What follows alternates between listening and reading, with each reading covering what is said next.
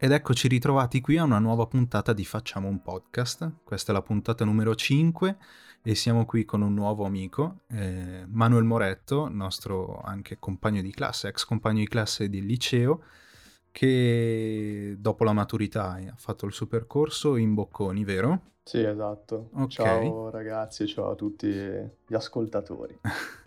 Ed è qui a parlare... Beh, saluta anche te, Fede, dai. Beh, ciao a tutti, esatto, poi mica si pensa che non ci sono. Ok, bene, quindi un ciao anche da parte mia. Ebbene sì, abbiamo deciso di invitare Manuel perché, oltre che ad essere un caro amico, è anche un... io la sparo, perché non lo so, un esperto, diciamola così. Non so se ti ci senti. No, esperto no, dai. No, va bene, comunque abbassiamo le aspettative. Uno appassionato studente del legame, io la butto lì come la so, del legame tra banche, quindi ambito economico, ed ecologia. Quindi io a questo punto, così per introdurre la questione, ti chiedo qual è la relazione tra queste due sfere, che mi rendo conto in questi anni vengono spesso e volentieri contrapposte fortemente. Lasciate la parola. Ok, allora sì, sicuramente le relazioni sono tante, soprattutto negli ultimi anni e nell'ultimo periodo in particolare stanno, diciamo, venendo a galla anche nell'opinione pubblica, sui giornali, e comunque tutti ne sentiamo parlare recentemente, ma in realtà è un legame che va avanti da parecchio tempo, anche se ha assunto rilevanza appunto di recente. Adesso non è proprio dire che non è, diciamo, il termine esatto dire legame tra ecologia e il banking sector, perché in realtà lo scopo, diciamo, l'obiettivo su cui si muove tutto l'investimento di recente va a colpire anche altri temi. Per dire, io adesso mi occupo tutto il settore della banca che si occupa dell'investimento ESG. Queste sono le tre linee i tre binari su cui si sta muovendo ultimamente il settore. Sono tre lettere, ESG, e sta per environmental, quindi appunto l'investimento legato all'ambiente, alla transizione ecologica. S per social, quindi tutto quello che ha un impatto sociale positivo su una comunità o comunque su un gruppo di persone. E G sta per governance, che è la più, diciamo, difficile da spiegare in breve, però se volessimo riassumere, tutto quello che rende la gestione di un'impresa o di, che ne so, anche di un'associazione, non per forza deve essere a scopo economico, tutto ciò che rende questa gestione etica, diciamo, che segua dei principi etici, quindi tutto quello che riguarda, non so, la parità dei compensi tra generi, oppure la diversity all'interno dei gruppi di dipendenti e quant'altro. Non sono assolutamente un esperto, lo metto in chiaro, sto studiando ancora, sto facendo esperienze di lavoro in questo campo e, diciamo, mi diletto un po' nell'approfondire questo legame. Ci sta. No, intanto volevo dire a Manu... Bella che anche tu non ti vengono ogni tanto i termini in italiano, si vede che è un settore che viaggia molto in inglese. Sì. Quando provi a spiegare certe cose devi stargli un attimo a pensare. Veramente difficile, anche perché noi in ufficio parliamo solo inglese, perché per fortuna o per sfiga abbiamo un collega croato che non parla italiano in nessun modo, e quindi siamo costretti a switchare all'inglese e quindi mi succede spesso ultimamente. Non è per fare il figo, lo giuro. Speriamo. Quanto mi vengono proprio le parole.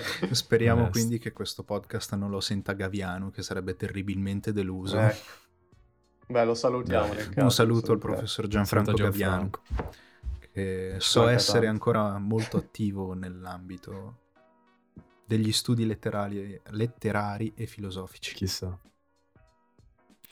Comunque, a parte questa digressione, no, volevo chiederti come mia prima domanda, così, visto che è una cosa di cui abbiamo anche già parlato, e una curiosità magari, non lo so, con cui iniziare, è che appunto se uno pensa alle banche, no, con la concezione magari un po' pop di banche brutte, cattive, che ti prestano i soldi, poi ti fanno insomma prestiti cattivissimi, qui ti strozzano, Perché mai a una banca, quindi a questo gruppo di persone brutte e cattive che ti vogliono solo succhiare i soldi, e quando paghi col POS ti prendono anche i centesimi di commissione, perché a queste persone dovrebbe interessare la sostenibilità e perché mai dovrebbero investire su appunto cose tra virgolette ecologiche, anche se abbiamo già capito che ecologia non è proprio il termine esatto, e fino a che punto, se gli interessa, è tra virgolette quello che si dice greenwashing. Sì, allora questo è un tema su cui mi sono scontrato anch'io onestamente inizialmente, perché io ho studiato economia aziendale, management, ho studiato finanza in triennale, adesso anche sto andando avanti sempre per la strada del management in magistrale, poi ho preso questo percorso sulla sostenibilità, ma diciamo che il mio binario sarebbe dovuto finire in un'azienda, non in una banca. Poi è vero, sono alla mia prima esperienza, però fatto sta che la sto facendo in banca, no? E questo tema del fatto cattivoni, greenwashing, eccetera, io diciamo la prima cosa che tendo sempre a dire in questi casi è: se l'impatto è reale, ossia se l'impatto effettivamente ha un bene positivo sulla E, sulla S o sulla G, che sia fatto per il profitto o che sia fatto per buon cuore o quant'altro, è meglio che sia fatto piuttosto che non lo sia. Cioè io tendo sempre a dire questa cosa. Il perché viene fatto sicuramente, cioè non andiamo a nasconderci. Tante, forse il 90% delle istituzioni finanziarie al momento lo fanno perché dà un ritorno economico. Un ritorno economico che non è facile da quantificare. Se volete poi possiamo parlare anche di questo, perché è interessante, è una cosa che mi appassiona e su cui anche vorrei approfondire in futuro, però sicuro è un ritorno economico. Quindi i cattivoni magari lo fanno per il motivo sbagliato rispetto diciamo alle persone di buon cuore che ci tengono all'ambiente, alla società, eccetera. Però diciamo che, cioè se ci pensate, le banche hanno in mano, o comunque le istituzioni finanziarie per tirare in mezzo anche assicurazioni, fondi e quant'altro, hanno in mano forse più del 99% della ricchezza mondiale, perché non è parecchio il denaro che gira sotto forma di contanti o quant'altro. E quindi, cioè capite che l'impatto effettivo sul mondo è più facile se è fatto da chi riesce a muovere quantità di denaro che possono effettivamente impattare. Poi è vero, l'impatto deve essere fatto anche a livello culturale, quello è sicuramente la cosa che noi facciamo più fatica a cambiare e che dovremo cambiare se vogliamo sopravvivere su questo pianeta, però è più facile se stimolato da un ritorno economico, questo è poco ma sicuro. Chiaro.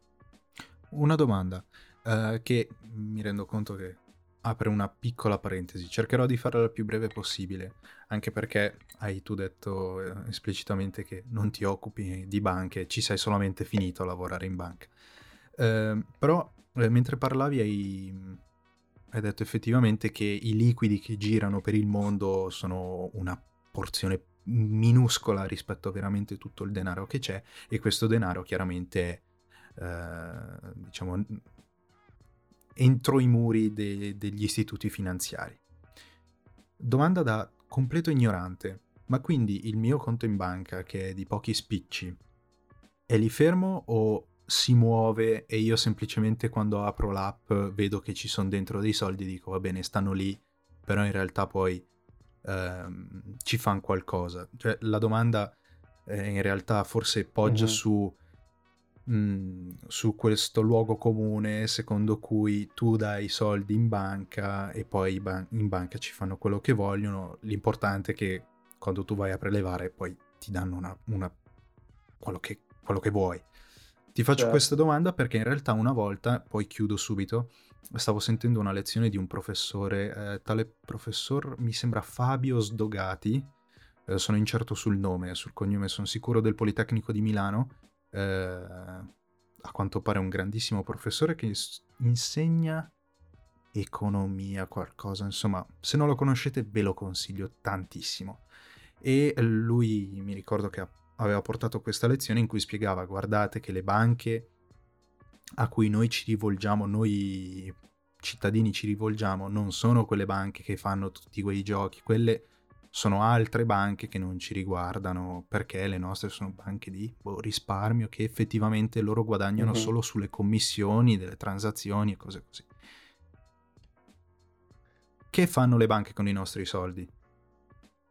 Ma allora, tu devi contare che, allora, innanzitutto esiste un mercato interbancario, quindi quando tu immetti i soldi nella tua banca, qualsiasi tipo di, diciamo, brand di banca tu abbia, in realtà questi soldi entrano in un circuito, nel senso del pool di, diciamo, cash effettivo che una banca possiede, tramite dei calcoli basati su loro dati storici, diciamo, di effettivo bisogno di denaro liquido. Loro vanno ad allocare una parte del loro pool di ricchezza per fare in modo che questa sia sempre e immediatamente prelevabile. Non è tutta, chiaramente, perché la banca è come gestisce i tuoi soldi e i soldi anche di tutti gli altri risparmiatori per operazioni sicure. Nel senso, sono titoli di Stato, sono operazioni molto a lunghissimo periodo, con tasso di insolvenza pari a zero, ma sicuramente va a effettuare delle operazioni con i soldi che gestiscono, diciamo, in comunità. Infatti, se tu ci pensi, le crisi bancarie vengono a verificarsi quando una banca è in un momento di difficoltà e avviene la cosiddetta corsa agli sportelli. Cioè tutti, per paura di perdere i propri soldi, si recano alla banca per levare tutto quello che hanno, a cercare di ritirare tutto quello che hanno. In quel momento la banca non ha abbastanza liquidità in grado di sostenere tutti questi prelievi, e quindi poi deve appoggiarsi allo Stato o ad altre strutture internazionali per poter finanziare questi debiti che hanno. Quindi diciamo che sicuramente un istituto bancario di risparmio, come dicevi te, deve avere dei livelli di liquidità, cioè con degli scarti enormi rispetto a quello che è il rischio che loro vanno a calcolare di prelievo di massa. Però sicuramente non tengono tutti i soldi che guadagnano fermi. Poi comunque questo, diciamo, è un po' la mia conoscenza scolastica, perché non poi, diciamo, va oltre un po' quello che è il mio ruolo. Okay. No, beh, il mio ruolo nella banca non... Era una curiosità. Sì, era solamente una curiosità, perché qui in realtà poi la questione che hai esposto era molto molto interessante, soprattutto mi ha fatto felice sentire la parola, non mi ricordo quella precisa che hai utilizzato, però il risultato effettivo, concreto delle operazioni che si fanno, diciamo. Secondo me è molto importante, non sono uno di quelli che ti fa la morale sulle intenzioni, anzi... Capisco che sono importantissime, però non voglio neanche squalificare totalmente un certo movimento per via delle sue intenzioni, perché se ha fatto del bene, prendiamocelo. No, assolutamente. Poi ti dico, gran parte di questi movimenti poi inizialmente nascono anche per via di legislazioni, nuove leggi. L'Unione Europea è... forse l'istituzione internazionale che è più avanti in tal senso, è stata la prima ad attivarsi anche a livello finanziario sul, diciamo, non costringere, però sul mettere dei paletti su che tipo di investimenti possono essere effettuati e sul spingere, incentivare le banche a investire in quella direzione. Quindi magari, diciamo, in origine nasce anche per rientrare in delle restrizioni legali.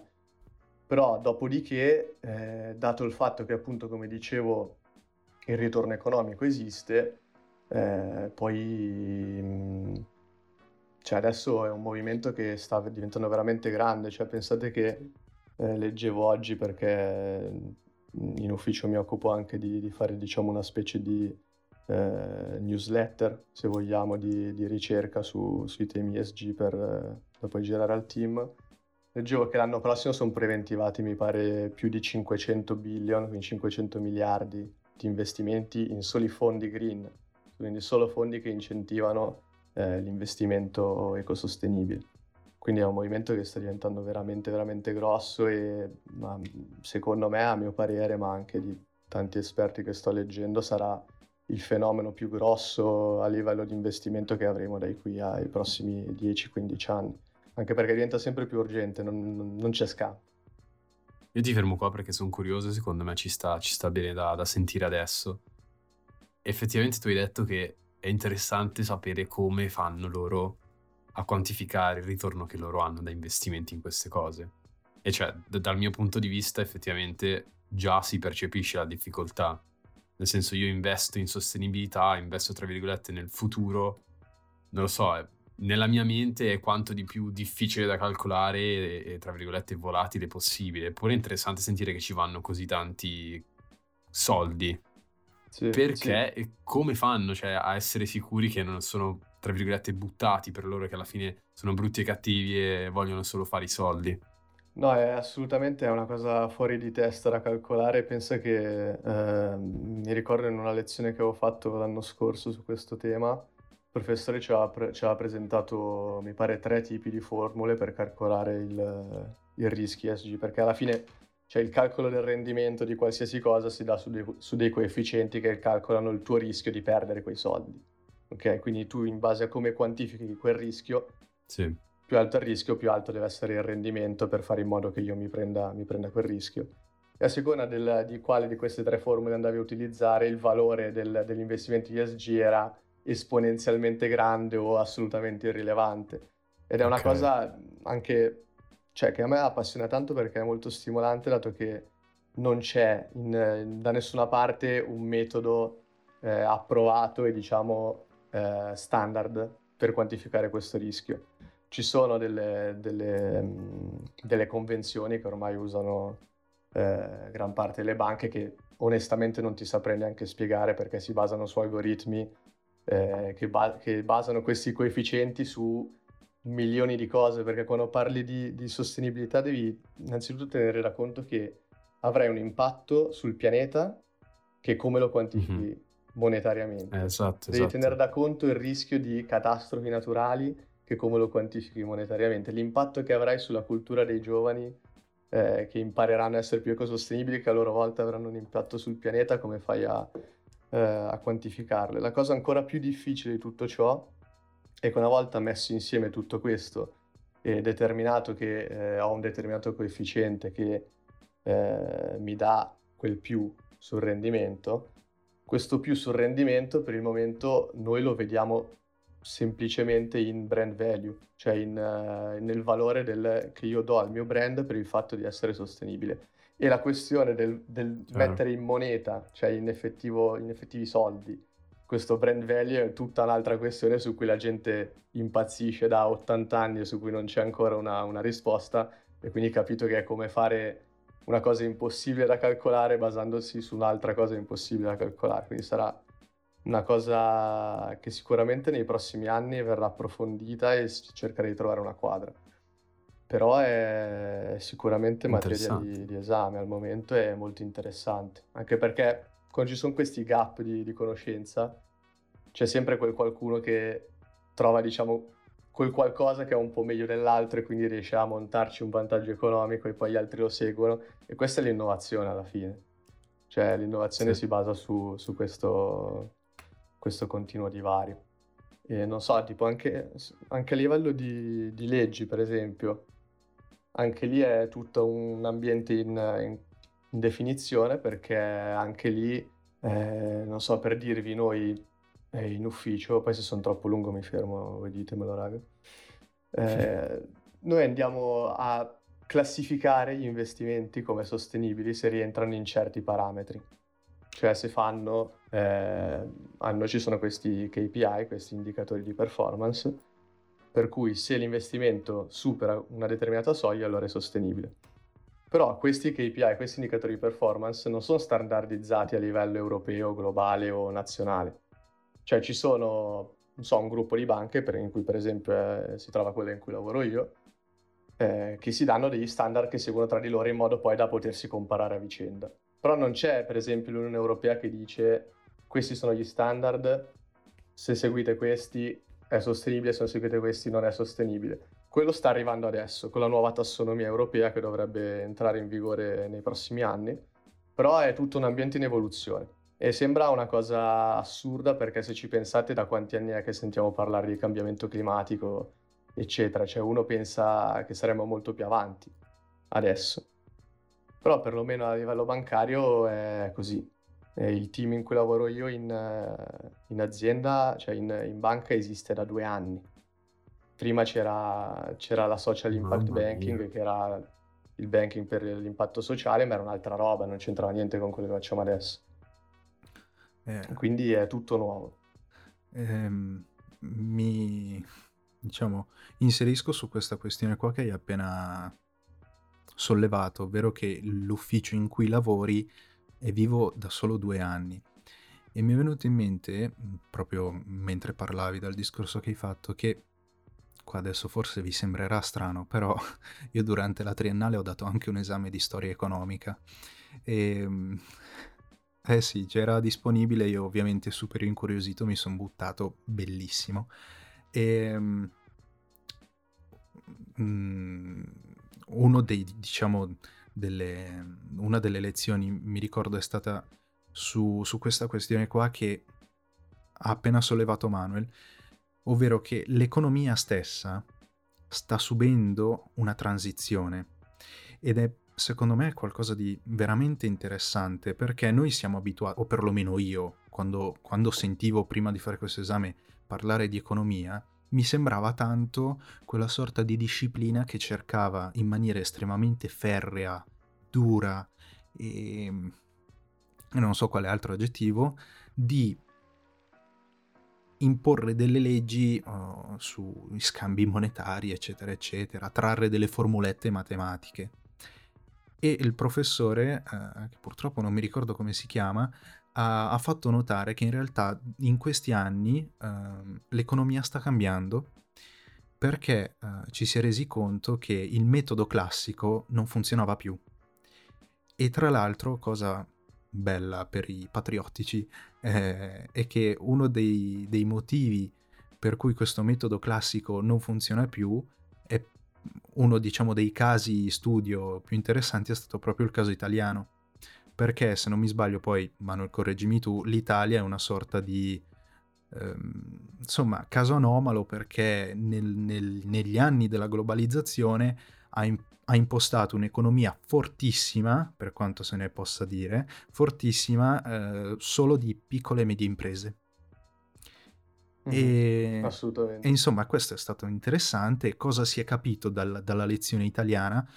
Che in realtà l'economia è fatta innanzitutto di persone e l'economia, diciamo, moderna è...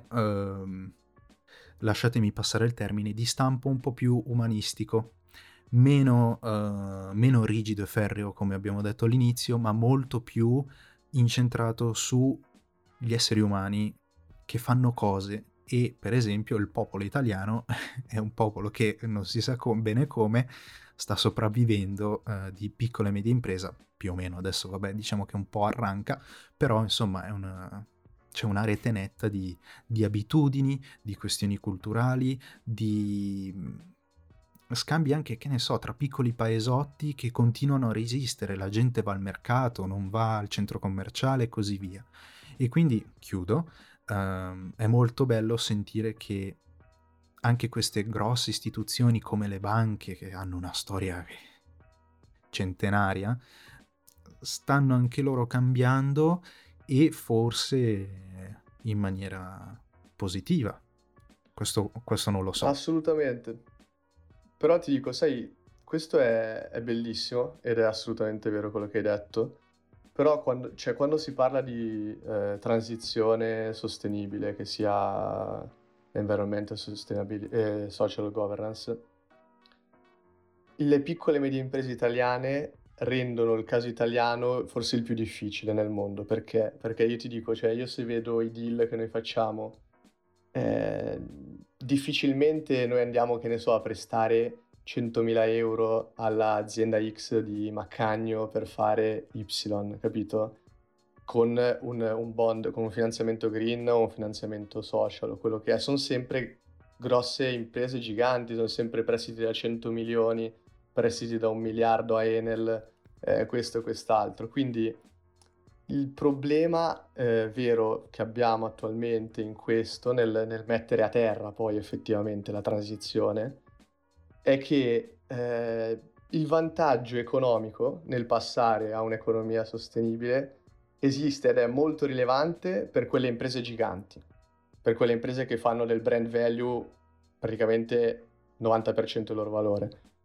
Il problema sussiste nelle piccole e medie imprese, perché è chiaro che, come dicevamo prima di iniziare a registrare anche, magari se tu vai da, non so, un'impresa, la sparo a caso, un'impresa che a Germignaga fa dei tubi di plastica, ok? E gli dici, guarda che se tu quei tubi di plastica li fai con un polimero bio, che è più facilmente biodegradabile o parzialmente biodegradabile,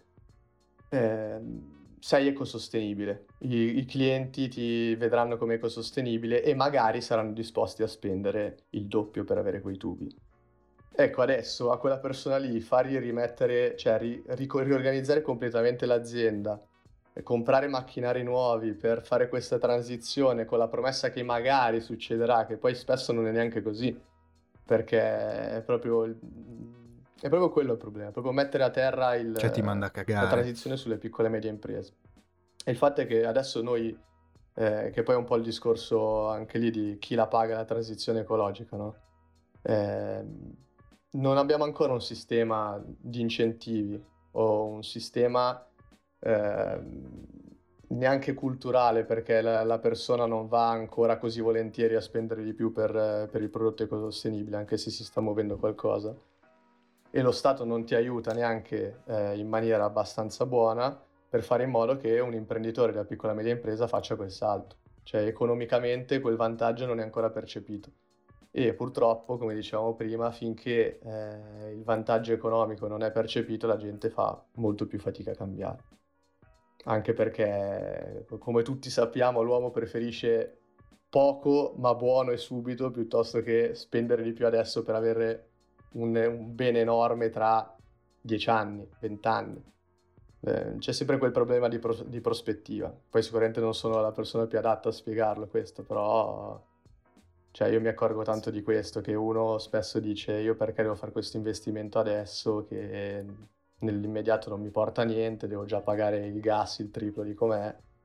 E capito, il problema al momento è questo in Italia, ma anche nel resto del mondo, però principalmente in Italia, perché come dicevi è una realtà fortemente fatta di piccole e medie imprese. Quindi si tratta proprio anche non solo della struttura economica, ma proprio di tessitura culturale del popolo che si prende in esame, ok. Però è bello da sentire, perché sì. Credo che 20 anni fa non si facessero discorsi del genere, suppongo, non lo so, No, cioè, sì, su quello sono d'accordo. Si sta parlando di persone, comunque, cosa che... E poi più andiamo avanti, appunto, come dicevo prima, più questa cosa diventa urgente. Cioè, secondo me un po' anche a livello di politiche ci stiamo accorgendo che non c'è veramente un'alternativa a questa cosa. Per quello dico anche che sarà il business più grosso dei prossimi 20 anni, senza alcun dubbio, che non abbiamo alternativa. O quello, non ci sarà più business dopo i prossimi 20 anni. Esatto. Letteralmente. E quindi però adesso lì sta ai legislatori, sta all'Unione Europea, agli Stati Uniti, a quello che è, insomma, le grandi organizzazioni internazionali, mettere in piedi un sistema che incentivi la gente a farlo. Perché la persona media ha bisogno di essere guidata in questa cosa. Devo dire che è interessante, allo stesso tempo mette un po' paura, cioè mi scoraggia un po' sentire questo caso qua dell'Italia. Mm-mm. Perché effettivamente tu più sei grande come impresa, più puoi prendere rischi, più puoi cercare di innovare tra virgolette a perdita, ma se sei il piccolo fabbricatore di tubi di plastica di Germignaga, esatto. Non dico che magari il tuo primo pensiero non è neanche dar da mangiare ai dipendenti, perché magari stai anche bene, però non al punto da poterti prendere un rischio del genere. C'è anche... No, esatto. Però... Infatti stanno nascendo adesso degli strumenti appunto per cercare di andare un po' incontro a questa cosa, che ad esempio fa anche la banca dove lavoro, ma so che anche altri istituti lo fanno, che per il momento sono perdita pura per la banca, perché si va per esempio ad offrire un mutuo a una piccola media impresa a dei tassi molto vantaggiosi, o comunque con delle dilazioni di pagamento quasi da pilastro svizzero per la casa, se tale investimento viene fatto per migliorare l'efficienza energetica o migliorare qualsiasi cosa all'interno del perimetro ESG. Però sono ancora pochi, perché appunto è tutto un costo al momento per gli istituti finanziari.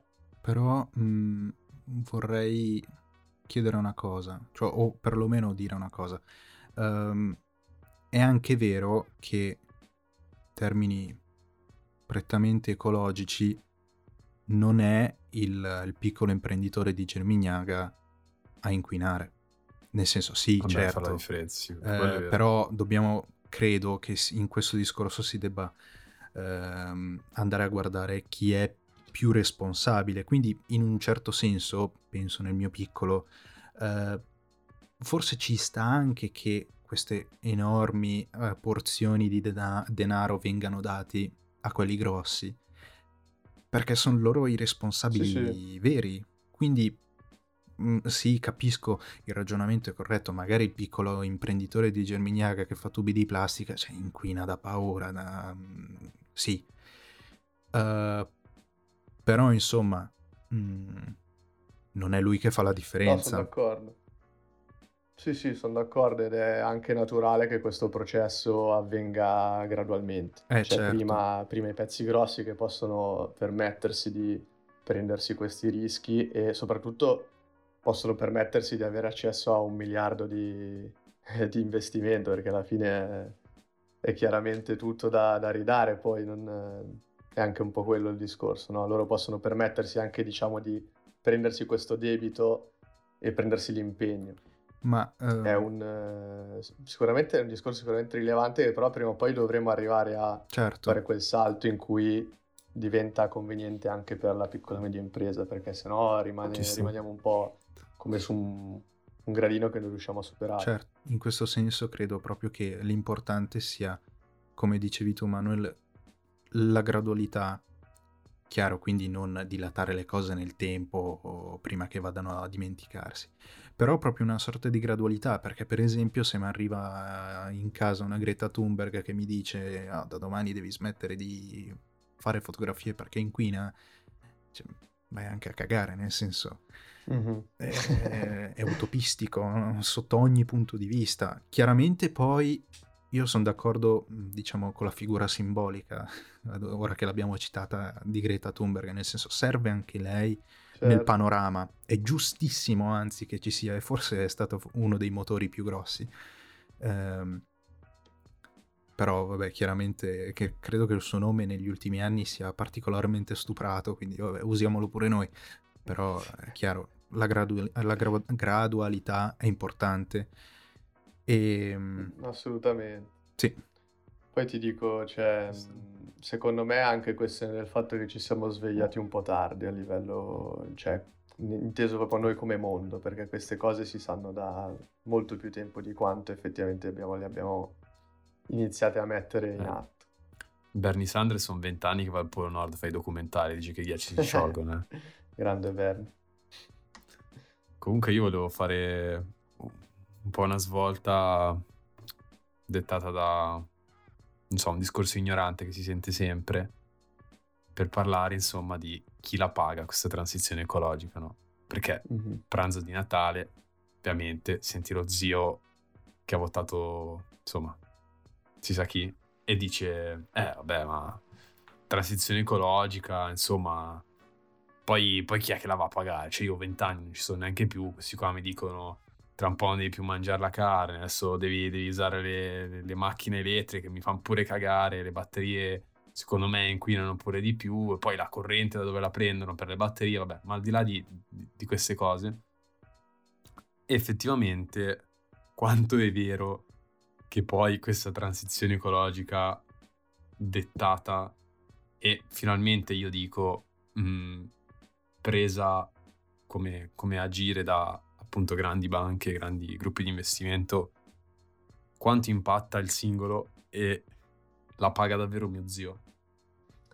Ah, secondo me sì, cioè questo discorso si incatena un po' in tutto quello che abbiamo detto prima, cioè il fatto che ci siamo svegliati tardi è sicuramente una cosa, perché se tu iniziavi ad agire prima è chiaro che questo costo riuscivi a dilazionarlo su più anni, il singolo non se lo vedeva neanche cadere addosso tutto di colpo e non faceva quei discorsi della serie io sono qui altri 20 anni e poi cosa me ne frega a me, che quello è anche uno dei problemi se vogliamo, perché quella mancanza di prospettiva fa in modo che uno non investe perché tanto dice non ne vedrò mai il vantaggio. È tutta una questione anche di, sempre allacciandoci a quello che dicevamo prima, di mancanza di incentivi nel fare questa cosa, cioè nel senso... se a tuo zio dicessero, è vero, magari tu non vedi adesso il vantaggio che avrà questa cosa sul pianeta, però nel frattempo noi ti diamo XYZ in cambio di questo tuo sforzo a prendere la macchina elettrica, per esempio, allora tuo zio vedi che farebbe già un ragionamento di tipo diverso. Quindi la transizione ecologica cade in capo al singolo finché non c'è un sistema che gli permetta di bilanciare questo sforzo che ha da fare, e quella è un po' la chiave del discorso, cioè finché non riesci a dare un effettivo ritorno che sia economico o di qualsiasi altro tipo al singolo è difficile che attualmente, perché ci manca proprio quel tipo di cultura che gli si impegni in una cosa che non vede magari vicino a sé. Poi cioè dipende, nel senso magari dall'anno prossimo incominciano a insegnare nelle scuole che è importante investire nel sostenibile o avere determinati tipi di comportamenti, e poi diventerà la normalità. Cioè il problema è che siamo in ritardo, il problema è che siamo veramente late su questa cosa e bisognava farlo prima tutto ciò. E quindi per risponderti, il costo è effettivamente... c'è in capo al singolo il costo, perché il sistema di incentivi non è adeguato a diciamo bilanciare questa cosa, e lì sta nel capire quanto il singolo è disposto a investire in questa transizione e nel futuro del pianeta. Ma secondo te è giusto che il singolo si senta addosso una responsabilità? Cioè a me è realmente capitato magari di andare a fare la spesa, di trovarmi, che so, e la sparo davanti al banco della pasta, e prendo un alimento a casa della pasta e mi trovo di fianco, che ne so, la mia solita linguina rum che prendo sempre, e di fianco mi trovo la linguina bio, eco, cose eccetera eccetera. Guardo i prezzi, magari la linguina bio mi costa il doppio, il triplo di quella che prendo di solito, che già la rum è una pasta che sta diventando particolarmente costosa, però vabbè, insomma, non è questo il punto. È realmente successo che io, cavolo, guardo lo scaffale e inizio a farmi i miei viaggioni, dico però questo è un acquisto etico, quest'altro no. Secondo voi è giusto che io, Vincenzo Moraca, primo sfigato di Maccagno, mi debba fare dei problemi del genere? È giusto secondo voi che io mi debba proprio sentire sul collo la transizione ecologica, che se non prendo quella pasta che costa 4 euro al chilo arriva un serpente che mi morde? Allora ti dirò, secondo me no, non è giusto, però allo stesso tempo ti potrei fare questo discorso molto da bastardo, che è se noi siamo arrivati a questo punto è perché i nostri governi, i nostri legislatori non hanno fatto prima delle mosse per fare in modo che l'uomo si sviluppasse in termini di intelligenza, in materia di ecosostenibilità e quant'altro, quindi tramite incentivi, istruzione, eccetera. E se loro non l'hanno fatto è perché non sono stati adeguati a farlo. E loro sono stati eletti da gente tale quale uguale a noi. Quindi tutto torna un po' al singolo. E quindi, la risposta è non lo so, onestamente. Ok, sì, abbiamo sbagliato è il discorso poi delle generazioni, cioè se una generazione passata ha sbagliato è giusto che ne paghiamo noi, non lo so. Però è anche vero che se tu mi chiedi è possibile che questa transizione se la accollino tutta le istituzioni finanziarie o i governi, io ti dico è impossibile. Perché senza lo switch culturale poi verrebbe di per sé se fosse tutto pagato, però senza proprio lo sforzo del singolo, secondo me non è sostenibile né finanziariamente né a livello sistemico. Sì, torniamo un po' al discorso di prima sul come l'economia comunque sia alla fine fatta di persone, no? Se tu non riesci a dare al singolo questa motivazione, no? Dello spingere anche lui per un qualcosa che magari gli sta appunto gravando sulle spalle, ma che ha un obiettivo chiaro, con magari idealmente il prospetto che in futuro non gli graverà sempre sulle spalle, allora è una cosa.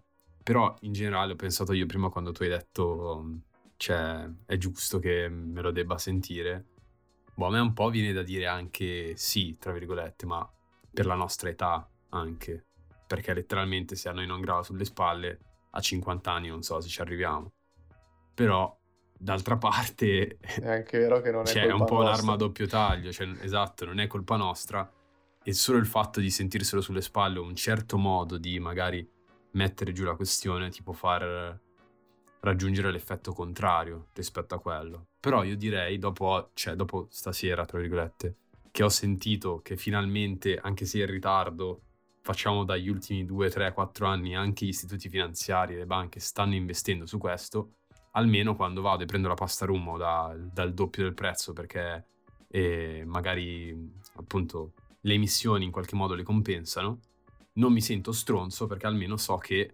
anche gli istituti finanziari stanno facendo qualcosa in quella direzione. Se io fossi l'unico ecologista che va in giro in bici per non usare la benzina, che compra la pasta con le emissioni compensate e poi gli istituti finanziari non fanno niente, allora lì lo fai perché sei, tra virgolette, non lo so, sei un visionario, sei un po' un pazzo. Così, già sentendo che qualcosa si sta muovendo, a me personalmente viene già più facile prendermi carico di sacrifici, tra virgolette, anche miei, se c'è una direzione chiara in cui questa cosa sta andando. Una domanda. Sempre che torna su questa questione, è un ragionamento per assurdo. Ipotizziamo che, proprio parlando di questa pasta rumbo abbiamo tirato in ballo, ipotizziamo che io sia il capo o il boss della rumbo. Sarebbe realistico per me dire, sapete che c'è, a me importa talmente tanto di questa transizione ecologica che ne so, dal 2023 in poi io faccio uscire la pasta rummo che compensa le emissioni, che è green, che è tutto quanto, che è intoccabile da un punto di vista ambientale, e la faccio pagare come quella di prima, perché è giusto che io produttore mi accolli la transizione, perché dico cazzarola, la pasta cazzo non può costare 5 euro al chilo. Una cosa del genere, uno scenario di questo tipo, che penso che sia un ragionamento che, un pensiero che facciano tante persone, cioè io me lo sono fatto, è realistico? Oppure, allora, per non dirti so, se è realistico o meno, dovrei sapere lo stato di finanza della Roma, no? Ma Cioè, a parte questo, tu devi contare che già facendo per esempio anche già l'esempio della pasta, no? Noi facciamo la pasta in un determinato modo da quante centinaia di anni e la pasta costa quel prezzo lì proprio perché abbiamo masterizzato la tecnica del fare la pasta in quel modo, no?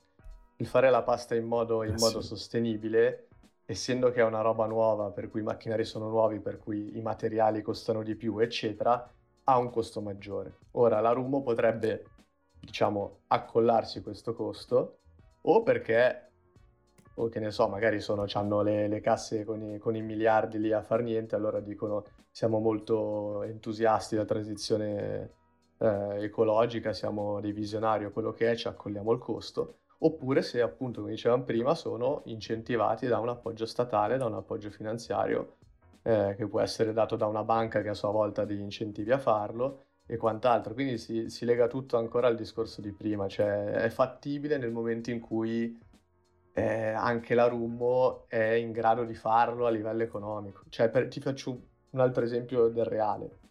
Patagonia, non so se avete seguito il suo caso, loro hanno potuto fare una cosa del genere, cioè sostanzialmente rendere completamente pubblica e diffusa nell'ecosostenibile la loro azienda, perché finanziariamente evidentemente potevano permetterselo e il loro founder e il loro board of administrators era effettivamente molto, diciamo, legato a questo sistema. E poi chiaro, ci sono anche tutti altri discorsi di brand value che abbiamo fatto prima, eccetera, perché secondo me questa cosa non ha fatto altro che far partire a razzo le vendite di Patagonia, essendo che rientra un po' nella loro filosofia, eccetera. Quindi è tutto, torna tutto ancora al discorso di prima. Allora, interessantissima la questione che, parlando di pasta, hai detto, è vero però che noi in Italia la pasta, forse, anzi il motivo per cui la possiamo far pagare così poco è che siamo bravissimi a farla, cioè efficienza pura. Ma prendiamo per esempio una Apple, che negli ultimi anni sappiamo che, insomma, credo che tra le aziende tech sia quella più green, anche se vabbè è un po' una sorta di controsenso clamoroso, però facciamo finta che si possa dire che è green. Per una Apple sarebbe realistico fare un ragionamento tipo, ok, siamo gennaio 2023, noi gennaio 2024 saremo, cazzo, bravissimi, saremo verdi al 100%. Cioè, un Tim Cook potrebbe mai realizzare un progetto del genere? Oppure, cioè, se lo fa, la Apple crolla, implode e fallisce perché è insostenibile da un punto di vista umano ed economico?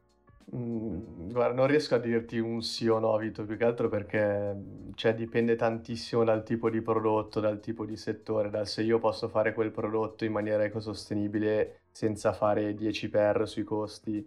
Cioè, in uno scenario perfetto, in un'azienda in cui che ne so, il costo di fare lo stesso prodotto in maniera completamente ecosostenibile fa una leva massimo di 1,5 per o 2 per, e le casse dell'azienda sono buone, come per esempio quelle di Apple, allora io ti dico sì, si può fare, non vedo perché no. Però è una cosa impossibile da determinare a priori senza fare uno studio di settore, di prodotto, eccetera. Dipende assolutamente dalla tecnologia. Ok. Dipende da come si farebbe in modo sostenibile. Poi ci sono tante altre cose che uno può fare, che al di là di dire rendo il mio prodotto completamente ecosostenibile, che hanno un costo minore ma hanno un grande impatto, che tante aziende già fanno assolutamente, cioè tipo? Apple, Google, tutte le aziende del Big Tech, per esempio, non so, tutti gli incentivi che vengono dati adesso ai dipendenti, anche padri per esempio, la paternità che è stata aumentata di mesi e mesi, quello è tutto un investimento che rientra nella G di ESG. Oppure per esempio il fatto di assumere X percentuale persone con disabilità, X percentuale persone di colore, eccetera. Sono tutte cose che vanno a influenzare la struttura interna dell'azienda, che in qualche modo influenzano la cultura dei dipendenti, che poi la portano all'esterno, che fanno in modo di diffondere il tutto. Per esempio, se vogliamo rimanere nella E, rendere i veri e propri uffici, i veri e propri stabilimenti di produzione il più green possibile, per fare in modo che almeno per quanto noi siamo in grado di controllare e siamo in grado di accollarci finanziariamente, abbiamo un impatto positivo. Per esempio, ti dico, Unicredit in Italia ha reso completamente green in termini di impatto di carbonio, completamente net zero tutte le sedi del gruppo. Quindi non hanno un impatto negativo, perlomeno, sull'ambiente rispetto a quello che poi vanno a compensare. Ma è effettivamente vero? Quindi ci sono tutta una serie di cose. Sì, l'hanno anche pubblicato sul loro sito. È una comunicazione che fanno anche all'esterno. Anche perché su queste cose c'è veramente poco da sbagliare, capito? Perché... non so se avete visto il caso UBS, adesso non ricordo precisamente qual era il fattore, però loro avevano fatto una comunicazione all'esterno che poi è stata valutata come greenwashing e quindi hanno perso una mazzata in borsa. Cioè, su queste cose qui ormai non puoi più scherzare, perché essendo che siamo sulla strada perché diventi l'investimento più importante dei prossimi 20 anni, tutti i mega fondi di investimento, le piccole famiglie miliardarie e quant'altro ci sono dietro, capito? Sì. Anche... però... Dimmi. No, cioè, da sentire è una bella cosa, cioè, che sì, finalmente sì, venga presa sul serio, che se uno prova a fare un po' il furbone e gli altri lo scoprono, effettivamente lo inculano, ma come dovrebbe essere. È una cosa in cui adesso non si può più scherzare. E non sentire che appunto scherzare. Anche a questi livelli venga trattata così, non lo so, mi piace. Sì, forse è troppo bello per essere vero, no? Non avete una... l'unico grosso problema che c'è con tutte queste innovazioni quando poi prendono piede in borsa è che diventano immediatamente delle bolle gigantesche, e qui c'è bisogno di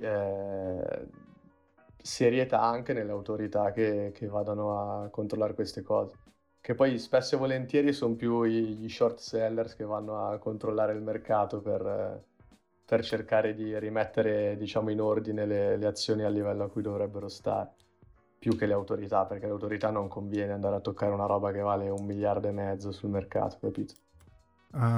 Io ho una questione che prima hai toccato, cioè mi sono reso conto che spesso parli delle istituzioni, quindi diciamo dell'ambito politico, e fai molto affidamento alla responsabilità della politica. Secondo te lo scambio, diciamo, enti privati e pubblici funziona? Le legislazioni? Ma non lo so, non mi dilungherei troppo in realtà, perché non so ben formulare una domanda.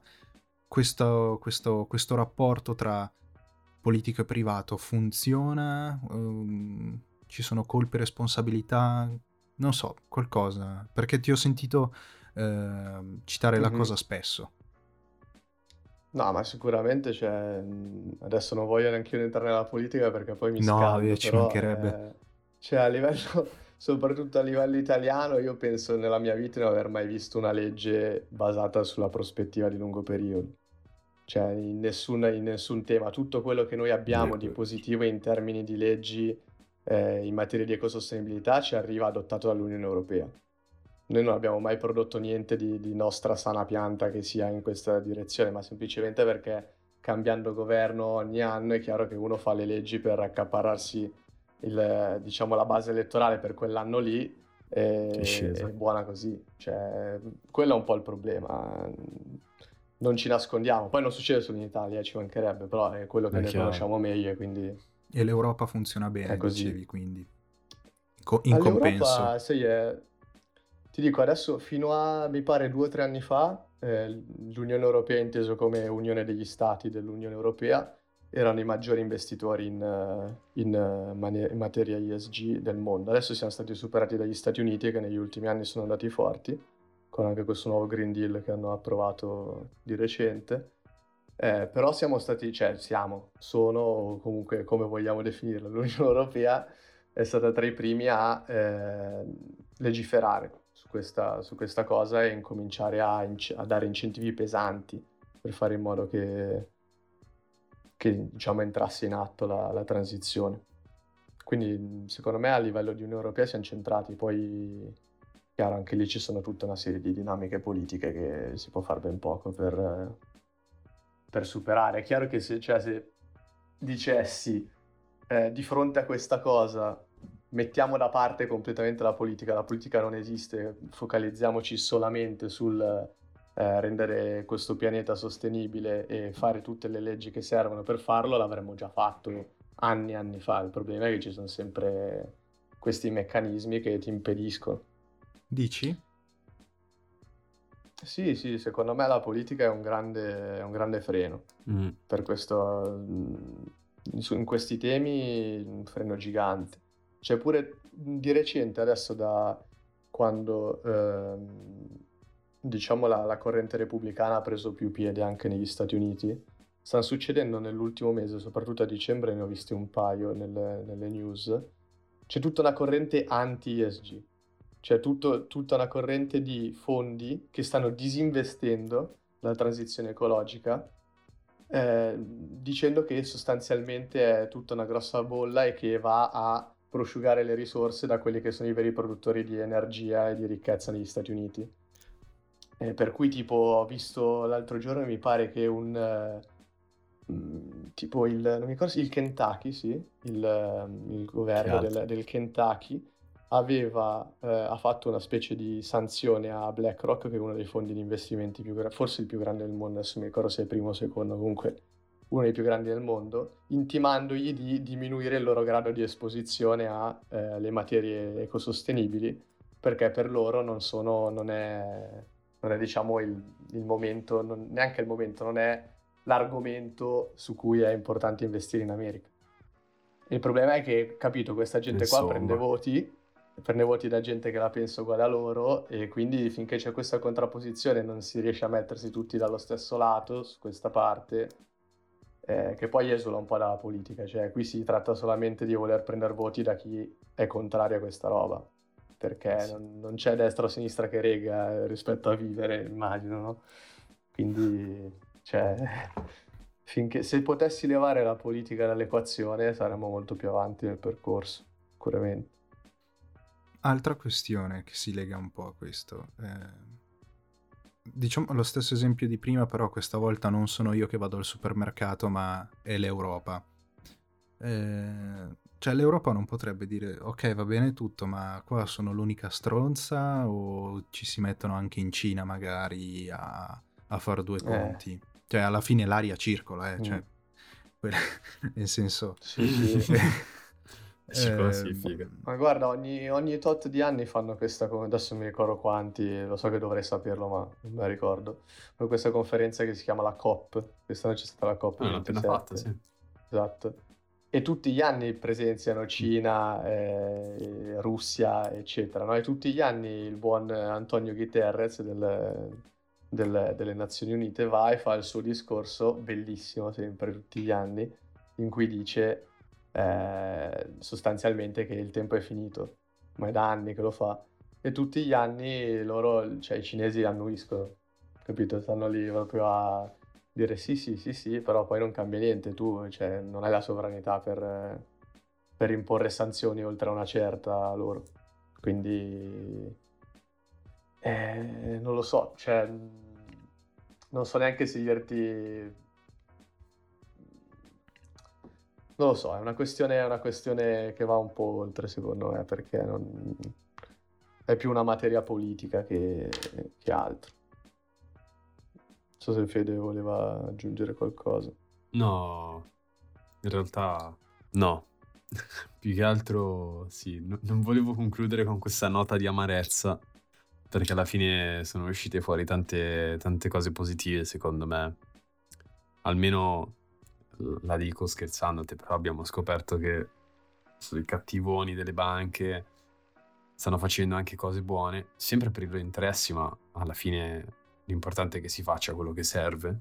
E appunto, cioè, noi non possiamo fare altro che, a me viene da dire, comprare la pasta da 4 euro e sperare che tra qualche anno la Cina smetta solo di annuire.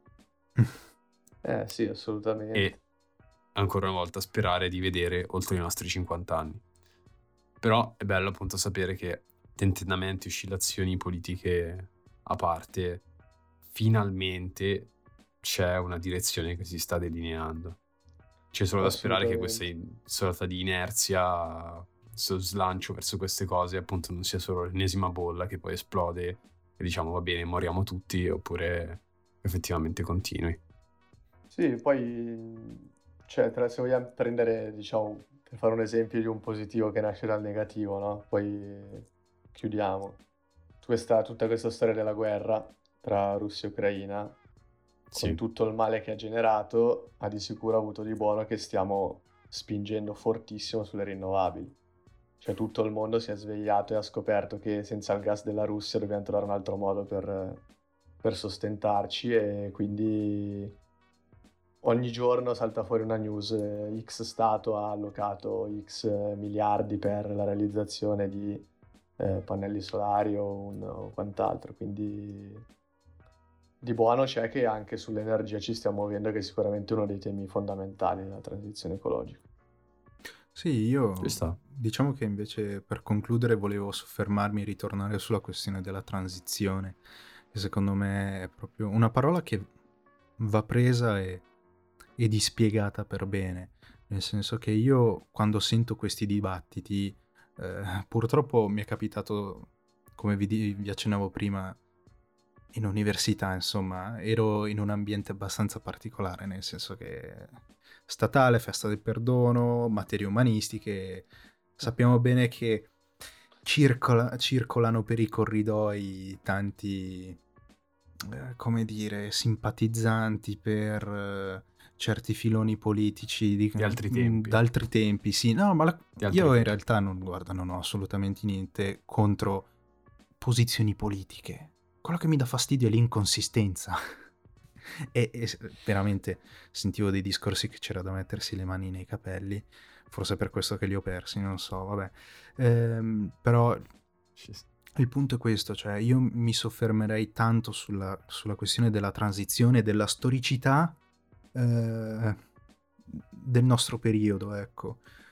Tutta una gradualità, e come abbiamo detto prima, figure come Greta Thunberg che arriva e fa lo sciopero servono, però ricordiamoci sempre di non polarizzare troppo i discorsi, i punti di vista, e cercare sempre di fare questo gioco di andata e ritorno. Quindi va benissimo dire, per quanto mi riguarda, le banche sono le cattive della situazione, però non va bene se quello che facciamo è semplicemente affrontarle senza cercare di metterci dal loro punto di vista, ecco.